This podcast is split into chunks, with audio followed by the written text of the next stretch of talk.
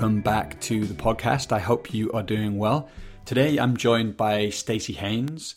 Staci's a somatic coach and recently did a session for us in our inside coaching session, which I thought was really great. So I wanted to bring her onto the podcast and we're going to talk about sites of shaping, how our class and race and culture are showing up in our clients when we're working with them. So it kind of it's really powerful to begin thinking beyond just their individual history. We'll talk about resilience, how we can develop it, and why it's actually important in any change process. We'll talk about conditioned tendencies, these deeply embodied ways that we tend to respond that can keep us stuck, and how we can begin to compassionately unwind them.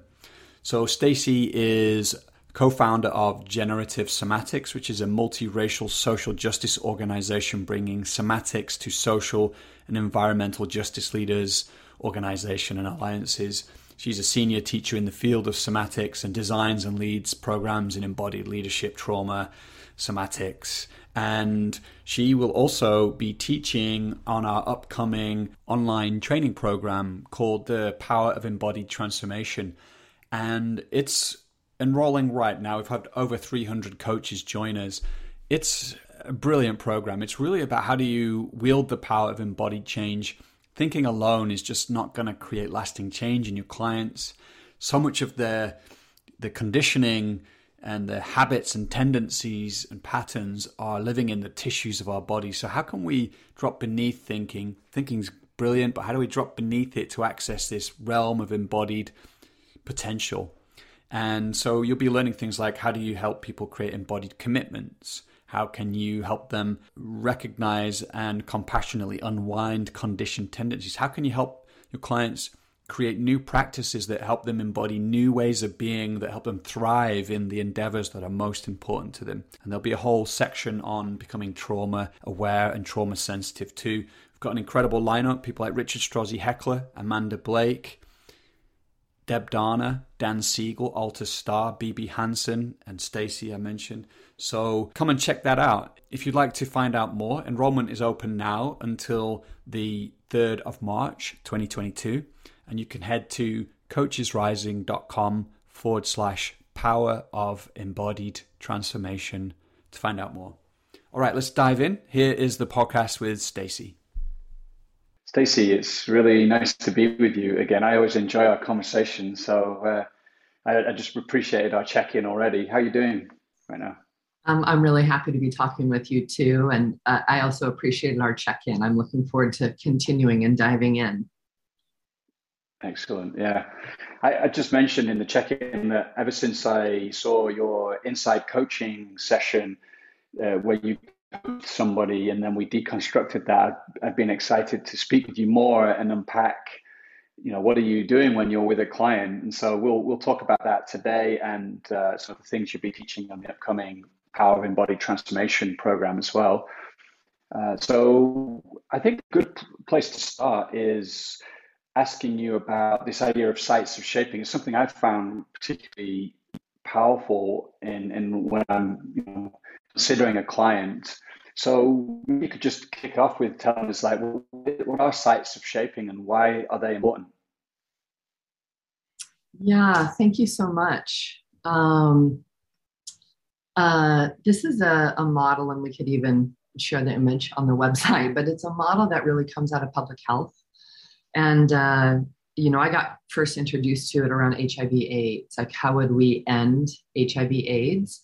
And all the levels that we'd have to impact from the individual to what's happening in family systems to what's happening at the level of community, institutions, and then, of course, social norms.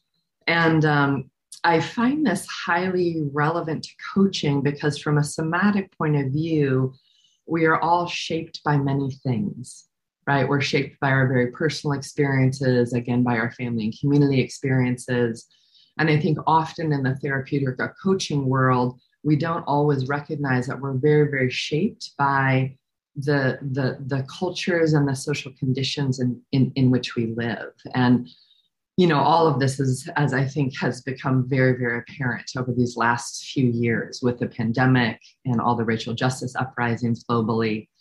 So when we're looking at coaching, as coaches, we want to first go, what do I embody? How have I been shaped in a way that I might not be conscious of? Right. So I work a lot with people in the in the social and climate justice movements in the United States. And so for me to really look at it's like, okay, what's my what's my social location? How am I shaped by being a white person in the United States, by being a woman, by being cisgendered? Um, also, I grew up working class, right? Like all these things that shape, we could say our worldviews, um, shape our kind of conscious and unconscious belief systems, and um, that are live and active. They're not just from the past. They're kind of what's what continues to happen today. So when I'm working with a client, I'm looking not only and listening not only for, of course, what they're committed to and what they want, what they're struggling with, but how all of that has been shaped by these multiple sites. And then, particularly when I'm working across class or gender or race, that always comes into the coaching relationship as well. Even if I'm not working across those things, it comes into the coaching relationship and how we're building resonance and trust with each other. Um, in experiences that I might be able to relate to from my own experience or ups or not not be able to relate to from my own experience, but really widening the aperture to understand that um, much much broader things are touching us every day so if i just give an example there's a few people that i work with who have really been strong leaders in the uh, really the black lives matter movements and the racial justice movements in the united states. And the level of pressure have been under these last few years um, all the way since ferguson in the united states but of course with the murder of george floyd and others in, in, in 2020 um, you know, some of the folks that I've been working with because of their public stature, part of what they're contending with is getting death threats. And we have to incorporate all of that into the coaching, which is all about them being leaders and also them being Black, right? So that's a very overt, right, example. But um, in, in much more subtle ways, that comes into the coaching relationship as well. Yeah, yeah. And so, how how would you, you know, in that example there, how would you begin to include that in the coaching work so that you could support those people that are in, in you know, leading in that way? Well, the first one is to witness and acknowledge it, right? So often, especially if I'm working with um, with people of color, I'll say, "How is it for you to uh, have have have me as a coach when I'm white?" and just name it, like make the conversation transparent, make what is transparent. I'll do the same thing across gender, whether I'm working with someone who's transgender or someone who, who's male, just to name and make it obvious and acknowledged and comfortable to talk about in the coaching relationship itself. And then that I really know how to ask questions about how they've been shaped at that level. I'm thinking of another a leader that I work with, uh, she works in the climate justice movement, and we have very different class background. She comes from a much more privileged class background, but there's very particular shaping around stress and performance. So not only are we talking about the pressure of her role in her job, but also really what she's internalized around class expectations. So that's part of it. Um, just knowing to ask a, a, wider level of questions and see a wider level of shaping.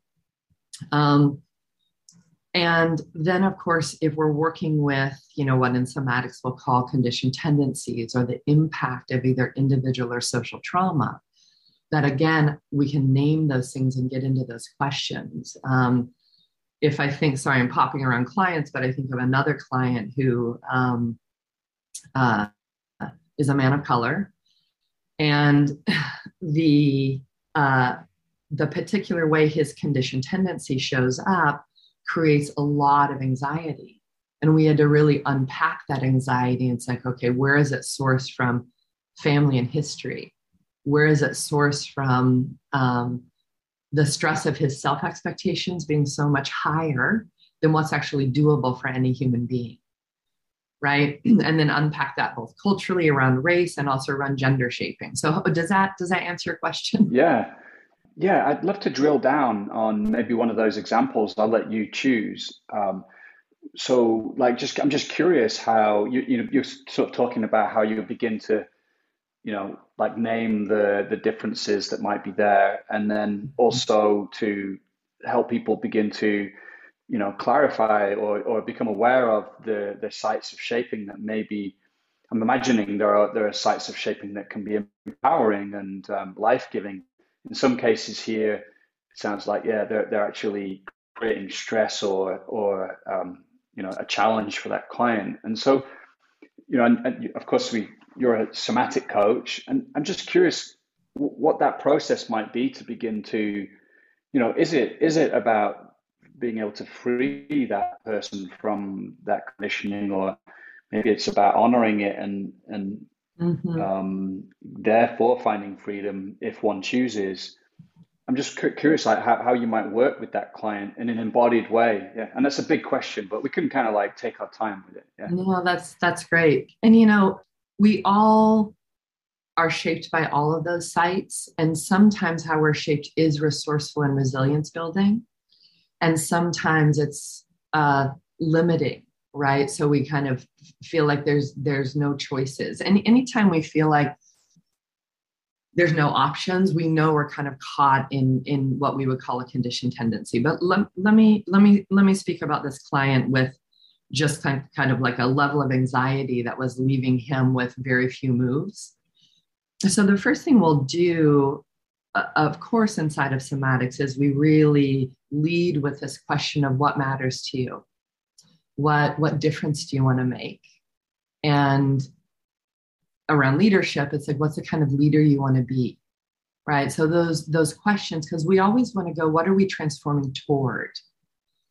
And um, and we'll we'll dive into those questions of, of resilience what brings you resilience um, so so let me just start there for a minute so that can be a very a great question to take across sites and and again it's hard to do it when i'm obviously being confidential um, and not not sharing people's people's content but you know if we really look first somatically at resilience i might ask questions like what's an experience you had let's say in the last six months that just do you feel alive or connected or really landed you in a sense of possibility or wisdom. And then ask a person very specifically, and for some people, that might be nature. For some people, that might be a very particular kind of music that really emerges out of their cultural experience, right? Or dance. Um, for someone else, it might be uh, their martial arts or spiritual path right? So we'll kind of dive into that. And let's say it's music that's landed in a particular culture. I can really say, tell me about that music. What's the rhythm of it? Right. And when did you first hear it as a kid?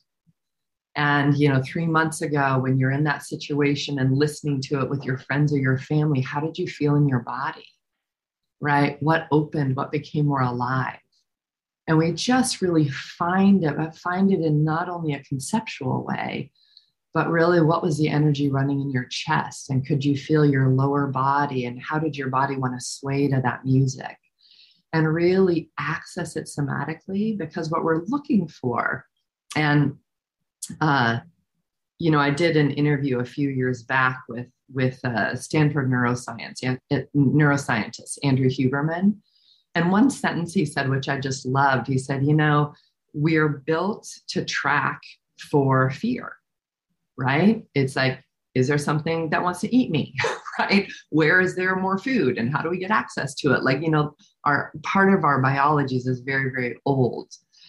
And then he said, you know, resilience, eh, he said a fear is a five lane highway in our in our brains and I might say our brains nervous systems because it's not just the organ of the brain. But if fear is a five lane highway, resilience is this really slight footpath through the woods that if you don't walk it over and over again, it just doesn't get a lot of a, a, a, a lot of wear. So in resilience, we're looking for how do we access that, feel it deeply, and then of course, go cool. How are we going to practice five minutes of resilience a day, and then at least once a week, ha- purposely do a resilience practice that's like 15 or 20 minutes. We want to keep walking that footpath. So that's that's one example of how we might scale from the social to the cultural to the personal. That's yeah, that's really beautiful. And and with that example, because I um, I speak with a lot of people now. Yeah, talking about this um, negative tenant, you know, um, negativity bias that we have, you know, orientation towards what's wrong, and um, yeah, I think it's really. Do you do you think therefore the question is that once you expand this capacity for resilience, it's like it's something that they practice and over time they, they, they access more and more, that can then allow for a greater um, integration perhaps of the conditioned tendencies that might, you know, in that example you gave, this man's feeling anxiety, he's feeling expanded and more resourced to to meet that anxiety. Absolutely, absolutely. Um, you know, it's funny if we think about any any bodily art or a bodily path, right, of transformation. So we can think of meditation, or we can think of dance, or we can think of um, Aikido. That it's not like you meditate 10 times and you stop meditating because you got what you needed for meditation, right? I mean, sometimes we do that. But but we want to like I think of embodied transformation as a lifelong path. And then what we're asking ourselves is what is it that I'm cultivating? what is it that i'm cultivating because you know we you know you've heard this before but we have this phrase you become what you practice. Is what you practice aligned really with your deepest longings and who you want to be as a human being this lifetime? So when i when i look at resilience we just want to keep practicing resilience. And then what it does is it grows our embodied capacity to recognize resilience to feel it right? Because really most of us have moments of resilience every day and we blow past them. You know, like last night, I went to my back porch and it was this beautiful glowing of the sunset. Like the sun was down and the hills were, were what's that word? They were just in shadow. And then behind it was just this deep peach, salmon, blue, purple, right? Almost moving into night. And, you know, that happens every night here. But last night I was like, oh my God, that is stunning. And the silhouette of the trees are beautiful and i just paused and then felt and let it let it expand me and let it help me feel my back and let it remind me of beauty. Like even in our times we live in really intense times but even in our times there's beauty. So so really we go okay how do we let that in let that deepen us and let it keep expand our expanding our capacity for resilience or for love. I think love is a lifelong practice. Giving and receiving love, I mean, it's to me, it's a lifelong practice. Like, hopefully, I'm pretty good at it by the time I die.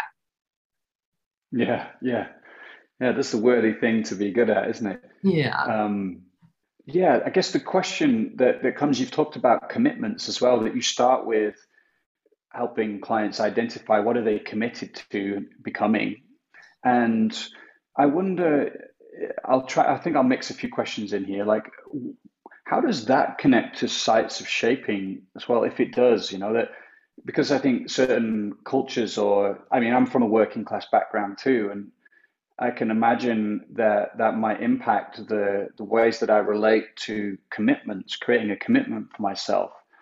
And so I'm just wondering um, if there's a way that you that you find that coming up sometimes and i guess what i'm asking is like do you whilst whilst you always want to honor a client's commitment you know like at the same time their their conditioning might be coming through in the very way that they're trying to formulate the commitment and maybe they need that that needs to be reflected back definitely you know, mostly when I initially hear people's what we call declarations or these visions for the future, I am often listening. How is their conditioning or their conditioned tendency shaping their declaration?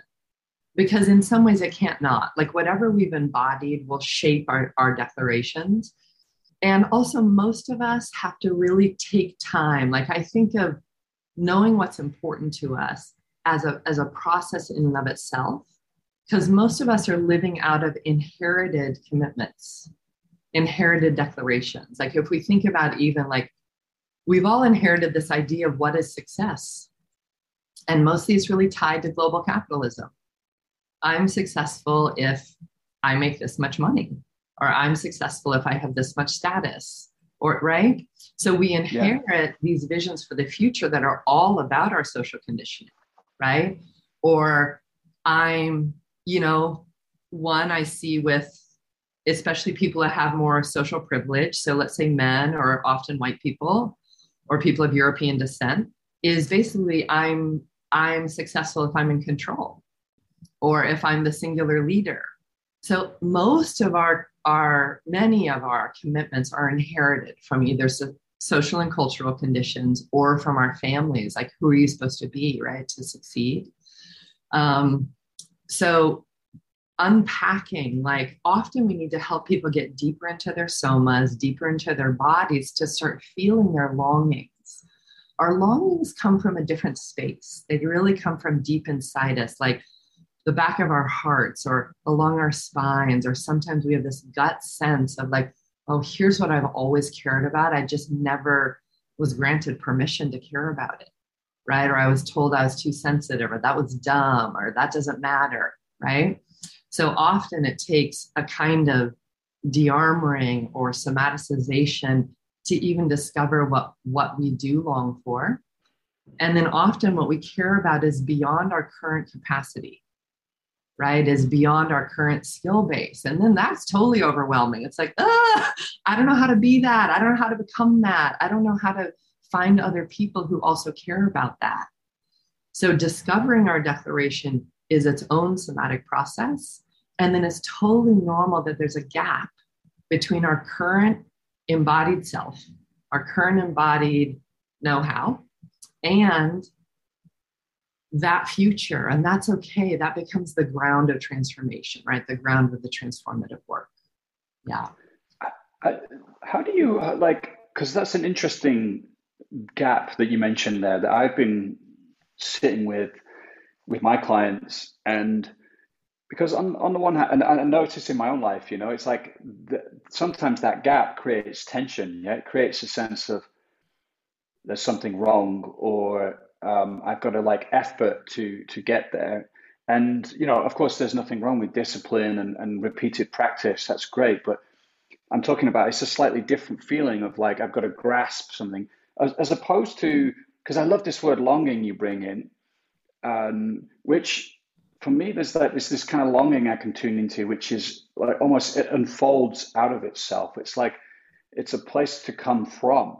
You know, I can feel that leader I want to become, my deepest longing, and yet I can also begin to feel it as a place to come from in the moment. I'm just curious, like how that, what that brings up for you, if that, yeah, if. Definitely. I mean, if we go to the very big picture, um, and then I'll back up from here. I think it's very important for us um, to learn to be with and tolerate the unknown more and more. I mean, I look out at our times and I'm like, I think our times are asking us to know how to be with um, chaos, how to be with complexity, how to be with the unknown, and how to be with very dynamic change. And maybe that's been true for all of human history, and we're just having our particular moment of it. But, it seems like a lot right now. Um, so, this gap, I really love what you're saying. So, one of the things I love about somatics is in the days when we're living in that gap between who we are and what we're actually, who we're longing to be, one of the things we can always find is we can always find our sensations right? Because really, in many ways, transformation invites us to move from one known identity, one known self, to an, an unknown, right? Or a becoming self.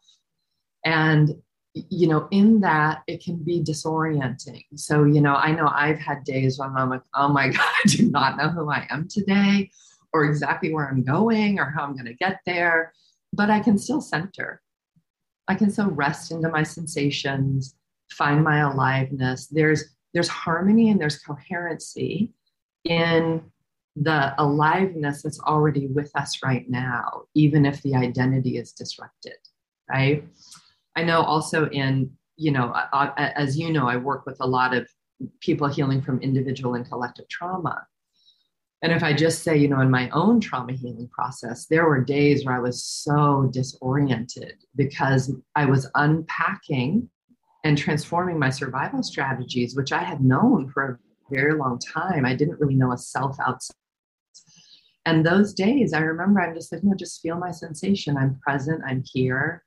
I know how to organize myself into center. I know how to organize. I know how to ask the question, what do I care about? And I know how to appreciate things that are beautiful to me. That is plenty to organize ourselves around when we're in times of unknown or when we're in that gap. And when you talk about grasping that can happen in that gap, or many people just run back to what's known. Even if it's not working anymore, they'll just head right back to what's known because at least it's familiar. Um, it's it's um, those things, the, the grasping, the filling it in with things we can come up with, the running back to what's known. Those things are conditioned tendencies or they're ways, they're old strategies to stabilize ourselves that don't actually lead us toward our commitments or what we're longing for. You know, we do really have to navigate this terrain of becoming. There's so much in what you said there. I think what what comes up for me is like the this journey into a new way of being, um, not from the top down, you know, like I, this is a this is a theme I've been sat with a lot recently. It's like just dawning on me that how um, important this journey into our embodied life is. You know, like I've always been like, yeah, I get that's important, but it, but you know, the more I hear from people all around the world, like people like Jeremy Lent, I think you might know him. He was on the podcast, so he knew you anyway. Um, you know, the the the the thing that's there's so many so much lacking when we are only relying on our disintegrated mind yeah because the mind is not a bad thing it's an incredible thing but when it's dis- unintegrated. So this journey into our embodied life how essential that is. And therefore i guess what i'm getting to is is like that speaks to me of like the the journey you're describing in some way that that i'm in towards that new way of being it's going to mean embodying ourselves inhabiting ourselves in different ways and encountering ourselves along the way yeah. encountering this trauma and these strategies Mm-hmm. Um, so yeah, I, yeah. not sure if there's a clear question in there, but I just feel the significance of what you're. no, there's about. something. Yeah, you know, it's funny. I mean, you'll probably everyone listening will recognize this, but as we engage in change, um, like changing ourselves or being interested in doing community change or how do we work with our teams differently, right? I, I people will say it in different ways, but I do think there is this. I've just heard hundreds of people say they want to be whole. And to me, that wholeness points to if we just live in our cognitive thinking selves, we do not feel whole because we're not. It's just one of our intelligences right? And i think you know i i, I love candace pert's work when she talks about you know there's neurotransmitters in the heart there's neurotransmitters in the lower intestines. And how i often think about somatics is if we we're trying to line up this this deep like gut instinct with this full-hearted wisdom with the the focus and the clear thinking and analysis that can happen with our with our, with our thinking selves and like lining those up like we're one whole and then there's all these intelligences or wisdoms operating right inside of our inside of our lives and our choices. Um, so and it's also another way i think about it um, you know speaking about social conditions and the body most of us at this point have been trained by the social conditions that the body's a thing it's an object to be run and controlled by the thinking mind, right? We, in many ways, have Descartes to thank for that. But we also have, I have to say, Christianity and Catholicism, and actually many major world religions that make the body a sin. Right? The body's a sin, the body's bad. And it's so interesting that something that is we only exist because we have bodies. Something as profound as the aliveness of our bodies is relegated off into this thing that we're trying to push away while we live in it at the same time. And there's this, um, you know, Eduardo Galeano, he, he's a Uruguayan poet um, and essayist. And he has this very short, I hope I get it right, but it says, um, uh, oh, I should have it in front of me. But basically, it says that science says uh, the body is an object or some something, right? An experiment. And then uh, the church says the body's a sin. Advertising or capitalism says the body's a business. The body says, I am a fiesta. Mm. And I was like, exactly. Right. So there's something very profound about coming back into the body, especially in those of us who've been trained to objectify it. Um, and it's a profound way to de objectify ourselves, to learn how to de objectify each other, and to come into a much deeper, what I think is inherent capacity for empathy.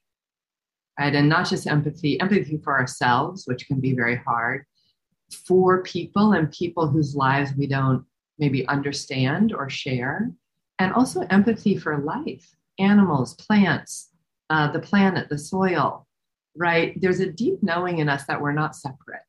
And I think the body is one of the direct ways, thawing out into the, the living soma is one of those ways that we get to come back to our inherent interdependence, which I, I think has us feel much less alienated and much more like, oh, right, I'm, I'm, I'm part of something bigger.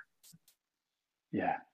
Yeah. And like, like we are our bodies, like you, you know, like we're not, it's like we have a, so much of our language is oriented to that, isn't it? It's like listen to the body, but even that creates a separation. Not wrong, you know, but it does create this subtle sense of like I'm listening to my body, you know. Um, and I can imagine just that. You, that also, you said about complexity and unknown. Actually, for me, that, that the body is also, uh, uh, you know, as we inhabit our embodied self, as we are that, then we can more skillfully navigate complexity and uncertainty.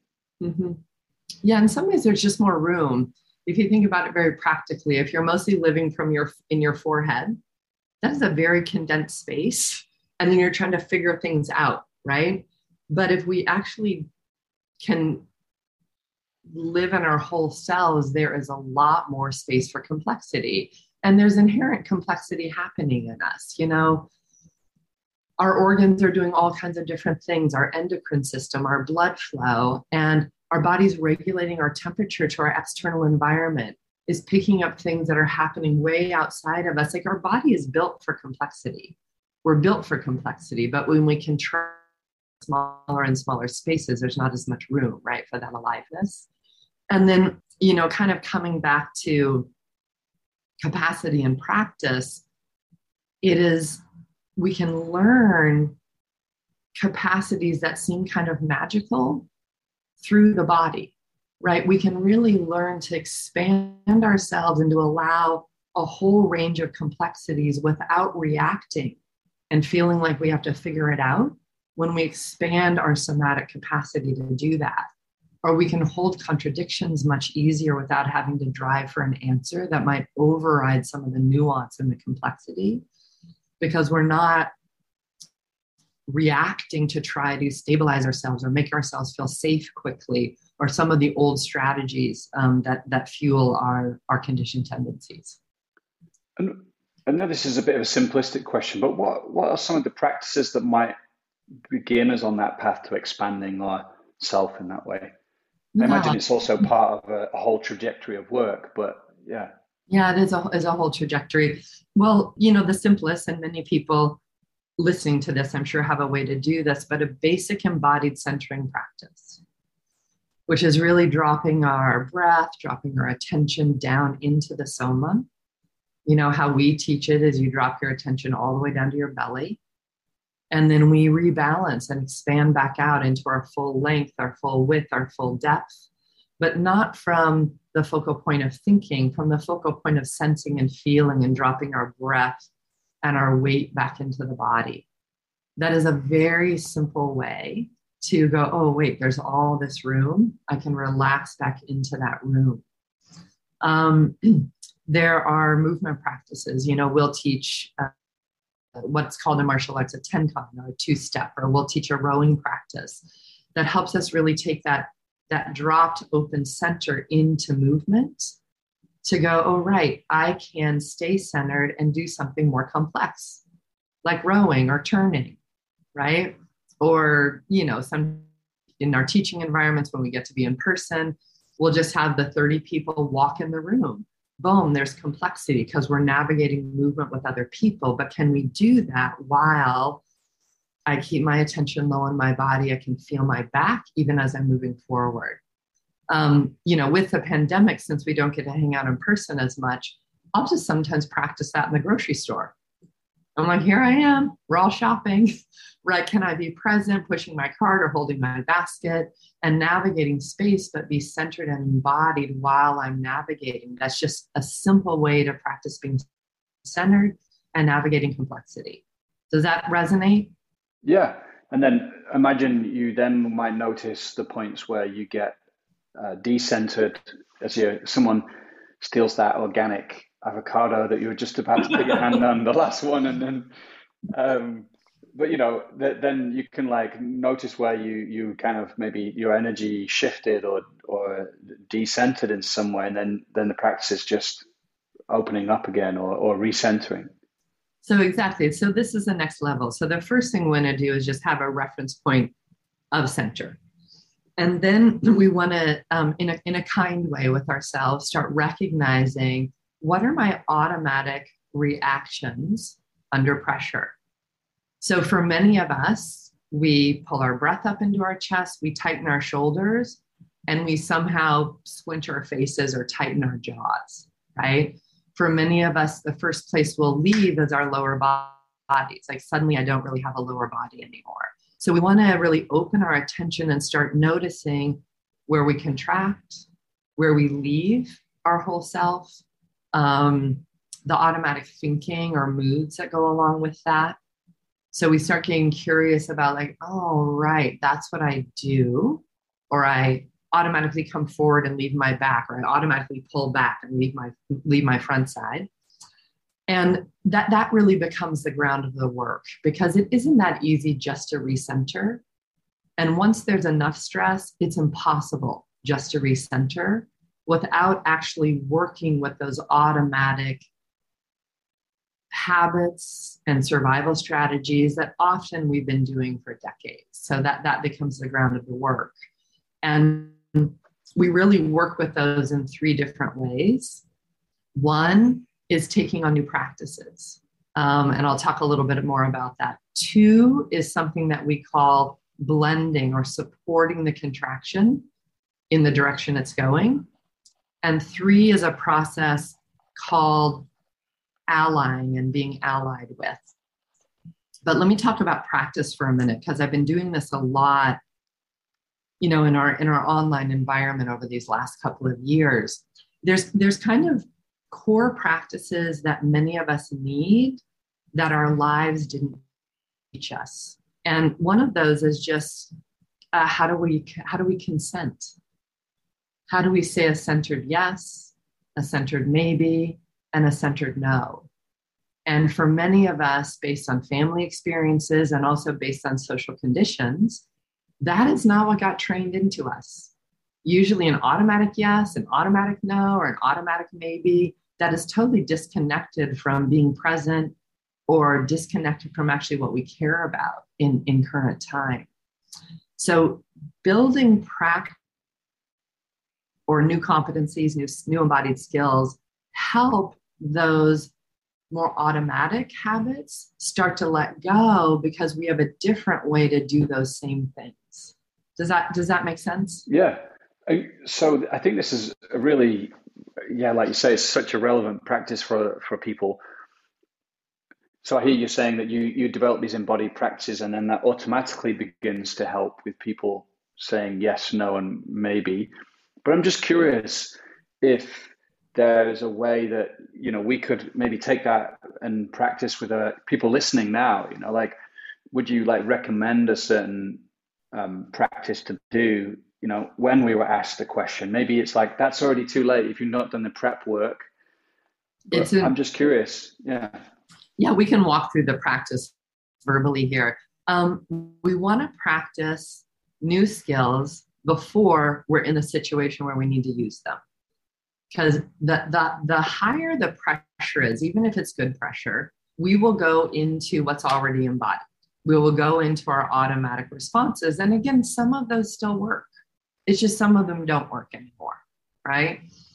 so we'd want to, uh, this consent practice that I'll walk us through, we want to do this as a daily practice on our own and then start taking it live into our life and take it live into places that aren't the super pressured places, right? We want to, you know, we talk about the body learns on yes so take it into places where we actually it's like, oh, I did it. Okay, that worked. Right. So consent, yes, no, and maybe. So the first thing in a moment we'll do is like center because we want to be in our bodies feeling ourselves. And the shape for a no is just put one foot in front of the other and then hold your arms up kind of parallel to the ground, like, like making a stop sign. So your palms are out, right? Your arms are parallel to the ground. And basically, we're going to practice saying no. No. Right? We want to get that shape into our nervous system and in our body. So that's the no. Okay. Maybe is again mm-hmm. one foot in front of the other. It's just a more balanced stance. We want just want to lift our hands up away from our body at like maybe 45 degrees with our palms facing the ground. And that's just maybe. You can think of it like we're just making more space. We don't know if we want to say yes or no yet. Yeah, so that shape is maybe. Okay, so we have no as a stop sign. Maybe is just at a 45 degree angle, making more space. Mm. And then yes is when a again, one foot in front of the other. On this one, you can put your feet next to each other. Open up your hands so your thumbs are on top, your hands are next to your body, and you can really feel this will open across the chest. Yeah. And this shape is yes. Okay. So, what we're doing first in this practice is just getting these shapes into our nervous system, getting these shapes into our muscle memory. Yeah. So, first thing is try on those shapes, right? Part two of the practice, and again, you can do this all by yourself, you don't have to have a practice partner, is think about a, a, a situation, a request, a even a demand, um, that on a scale from one to 10 is like a five or a six, right? Let's not go with the eight, nine, and 10 right now. But we want to imagine that like coming, coming toward you. And then we just want to practice from center, trying on all of those responses. Like, here's that request coming. No. Right? Here's that request coming. Maybe. Here's that request. Yes. So you can feel it's like, oh, what is that like in my body to have that response? Where do I have a centered version of that? And where is like, for some people, the yes is so scary. They realize they don't have a centered yes. They just have an automatic yes, or maybe they never say yes. They just kind of say maybe and go along with it. And that that repetition, like uh, you know, I often will encourage people do that in your morning practices and just do do it do it eight times. Yes no maybe. No yes yes maybe maybe. No no. Good. I just did it eight times but putting your body in that shape and making sure you're doing it from a centered felt place. Yeah? Okay what do you think about that? Yeah well um, i think it sounds fantastic. And you know firstly um, just the impact of somebody being able to say like an embodied yes to something rather than an automatic yes like even though in the end maybe the external out well maybe i think it would change the external outcome greatly but you know the answer is the same answer but the the the level of commitment and um you know like what's the word like intimacy or, or like Present. presence or connection to the you know to the to the yes and then i can imagine what kind of impact that could have on the outcome and the experience of the person saying yes in that way. And those around them uh, uh, yeah it feels really game changing to me. And Definitely. i'm i'm curious like because what if that person is you know if they're like if this you know this example you gave of, of a, an opportunity coming their way what would it because i'll preface the question i've found making decisions very important uh, in an embodied way like i used to think about it a lot with my mind and this still has some use but i found now that i can connect to my yes or my no in through my body yeah and it's then I then I it's so different. I don't second guess. I don't deliberate anymore. It's just there. And so, what if that example the person brings, they actually know they're a yes to it, but they're practicing saying no, even though they're a yes. Would that you know? Do you get what I'm saying? Does it still work, or do they need to find examples where they there are no, a genuine no to it? No, you can uh, you can know that your answer is no or know that your answer is yes. And I really want to uplift maybe is a totally centered answer. Some people feel like they have to get off of maybe really quick. And I'm like, you can say maybe for 10 years. It's totally fine.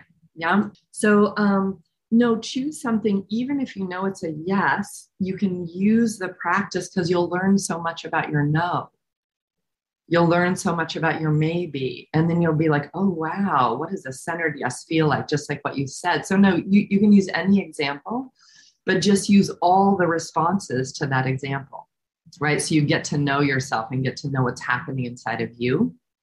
Um, and i wanted to say one more thing about that. What is it? Yeah um, m- most of us most of us oh i know what i was going to say. So you see how this is all kind of mapped together like really spending time and getting to know like embodying ourselves so we're learning what we care about from the inside out those declarations and then starting to work with the the inherited habits or the survival strategy or the conditioned tendencies those all um, inform a centered decision inform centered consent right? So, yes, it's being in our bodies, but it's also knowing what we care about and knowing what our automatic reactions are under pressure, because those will shape our ability to consent or even what we say, our yes, no, or maybe if they're taking over, right? But yes, being in our bodies gives us more information about both of those things. So we're not going into to automatic responses. Yeah, exactly. Yeah. And one last thing is, I find if there's something that I'm really like, wow, I just don't know what decision I want to make, I will set a timer for maybe 10 minutes and I will just sit in a location and feel my body and imagine that I'm choosing option A and I'm living into that future and I'm just listening, listening, listening to how my body responds to making that choice. And then when timer's up, I let it go. I move around a little bit. Then I sit down in a different place set the timer for 10 minutes again and and sit in the choosing option B. And usually, I mean, even with very big decisions, by the end of that, my body has so clearly spoken, right? Mm. Even if my mind disagrees, I'm like, okay, this is this is what's happening. Yeah, no, that's a really powerful practice. I love that you share that, and yeah, that's yeah. I think if uh, people practice that more often, it would well, I don't know. I think it would help. It would serve people very deeply. So, um, yeah, there's so many things I could ask you about now. Um, could I? Do you mind if I talk a little bit about safety, belonging, and dignity in our times? Yeah, please. Great, fantastic. Yeah. um, God, I'm just thinking about this and talking with people about it so much right now because I feel like they're with the pandemic, with this really like increase in looking at equity and injustice with facing climate change. There are um, there are many, many stressors that are both beyond our individual control. Yet individually, there's something that we can do about it. Like just that inside of itself can feel so complicated. And there are a lot of things that are in quotes, well, that are threatening, right? And um, one thing I love about somatics is somatics understands the psychobiology and the soma on its own terms rather than on terms that we've imported on top of it. So um, we have inherent needs, right? So we, we're we're part of three billion years of evolutionary wisdom, us humans, right? And we have inherent needs that are really a part of our our biological inheritance, right? And and and one of those is safety, right? We track for safety and the safety of those that we identify with. Safety is an inherent need. Because we're social animals, we also need belonging, right? We need to belong, and isolation is very hard for us. And if we look at our carceral system, putting someone in isolation is one of the worst things, right, that humans do to each other. Yeah. And of course, in the pandemic, there's been a lot of isolation for a lot of people. And then dignity or an inherent sense of worth. Like we want to know that we matter. And that's not an egoistic thing. That's just part of, you know, we want to belong, we want to contribute, we want to make a difference. You know, another way we can think about this is what do people, what matters to people on their deathbeds? Did they make a difference for other people and who are they connected to? Right? So, safety, belonging, and dignity, they are a part of us. We can try to talk ourselves out of them, but we're not going to succeed. Right? So, when I look at how much challenge and threat there is to our individual and collective safety, belonging, and dignity right now, given climate change, given pandemic pandemic, pandemic, right? Um, and given really what to me is a beautiful confrontation with white supremacy, with colonization, with uh, the slave trade, like there's a collective reckoning at another level that's getting to happen right now. But people can also experience that as as scary and as threatening. So to me, understanding and working with that safety, belonging, and dignity are needed for all people, right? In many ways, when I look at kind of the decolonization movements that are happening around the world, it is a reclaiming of safety, belonging, and dignity by peoples who were uh, exploited and oppressed. I'm like, of course, people are, of course, people are wanting that. It was always needed, right? Or if we look at the racial justice movements in the United States, which are also global. It's a reclaiming of safety, belonging, and dignity, right? Um, at a structural level. So I'm saying all of this to say it feels to me like a time to double and triple down in really inside of ourselves and the people we spend time with to go, how do I more and more learn to work with my triggering around safety, belonging, and dignity. So I'm not projecting it so much or I'm not imploding. And how do I become more and more self generating around safety, right? Around belonging and around dignity so I can be well myself and then also generous in a time where lots and lots of people are triggered. You know, to me, this is a time of generosity, compassion, and skillful engagement with the collective taking care of safety belonging and dignity including including the earth and our collective future. So to me there's just something very deep right now about us collectively recommitting to safety mm. belonging and dignity from the very personal to to the collective.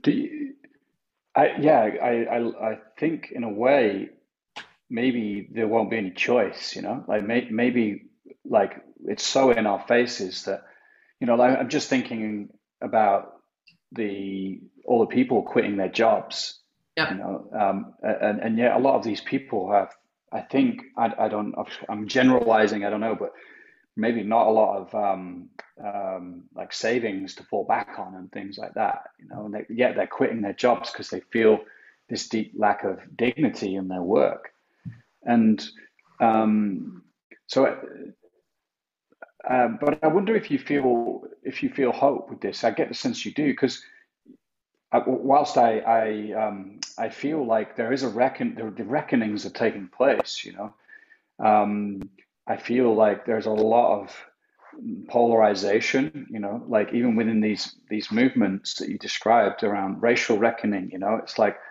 as a white person myself, I've certainly felt a lack of dignity in myself actually in, in some of the messages that have come to me and, and I, know that, that I would be criticized as being a privileged white person saying that, you know, and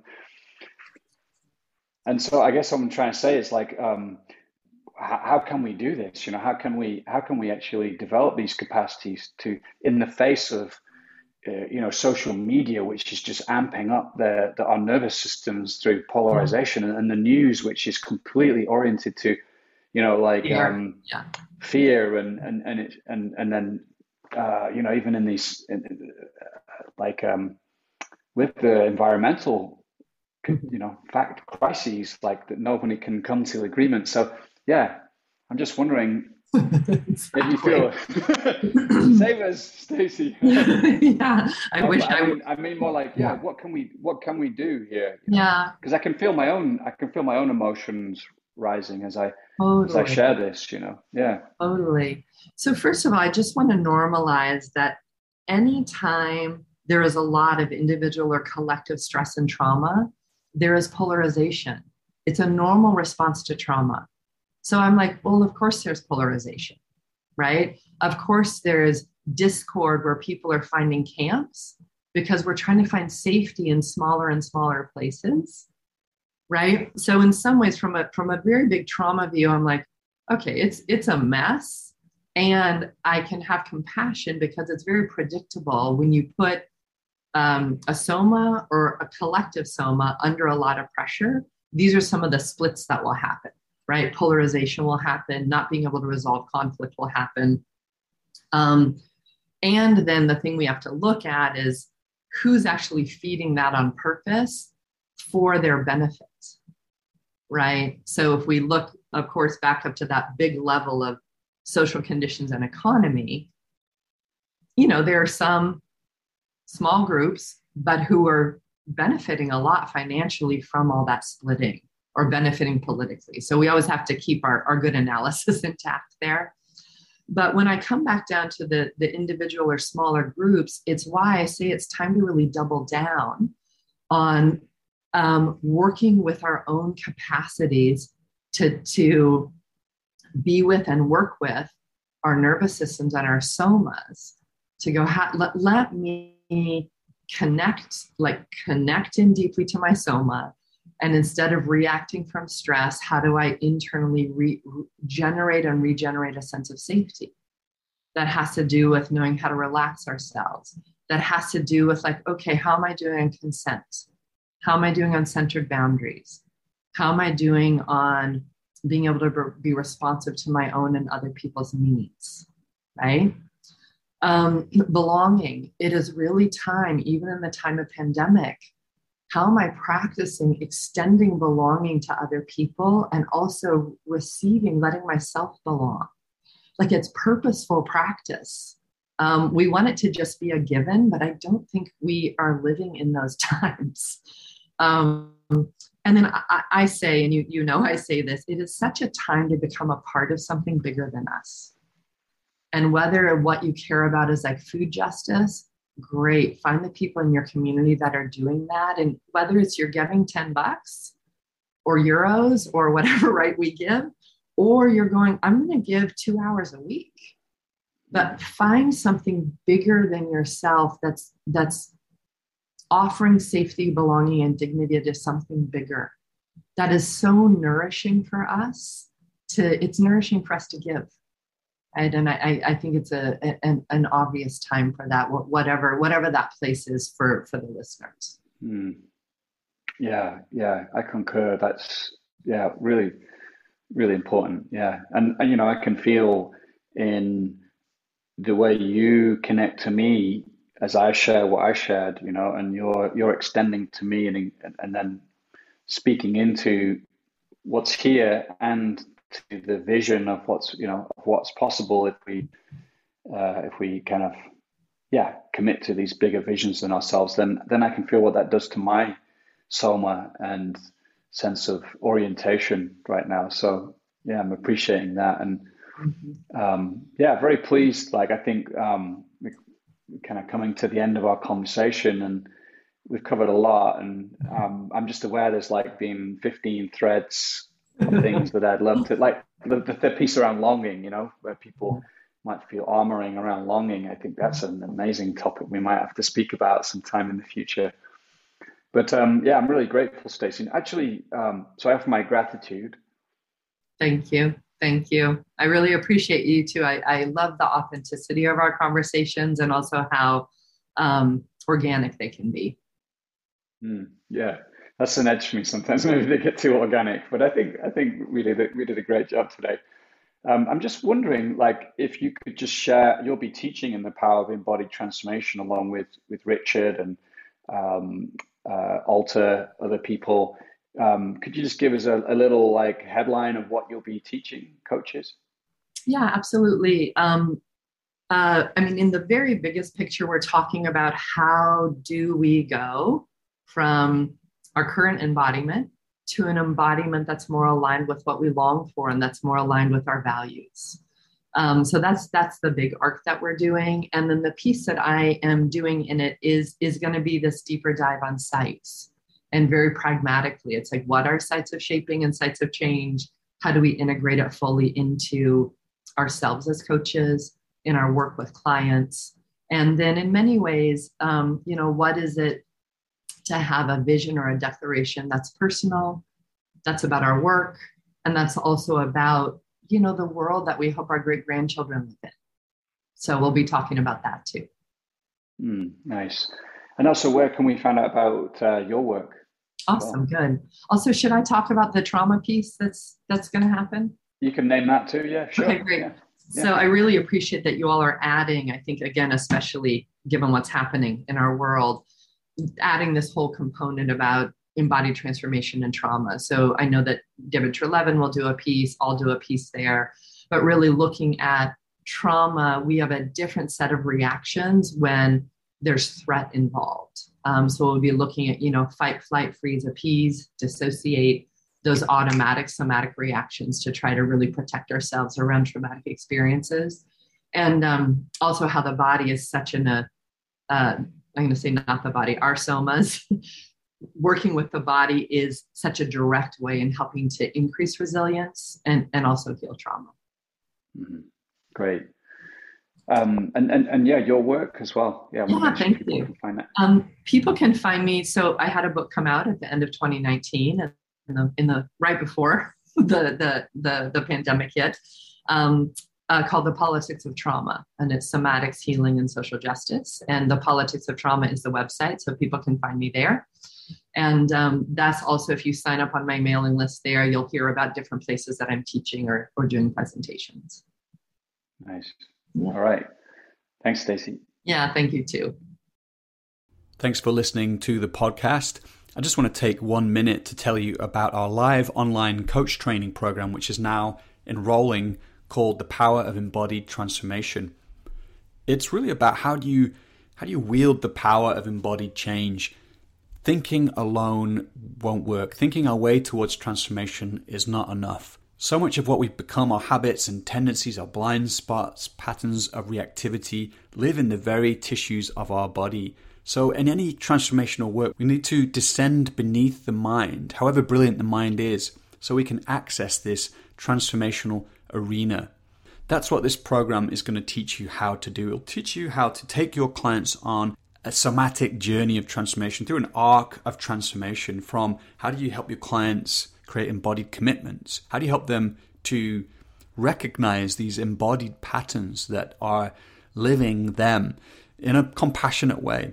How can you help them begin to open up their embodied life so that they can begin to embody new ways of being that help them thrive in what is most important to them? And also, we've got this extra module in there this year, which is about how do you support your clients who are coming to you and they're dysregulated?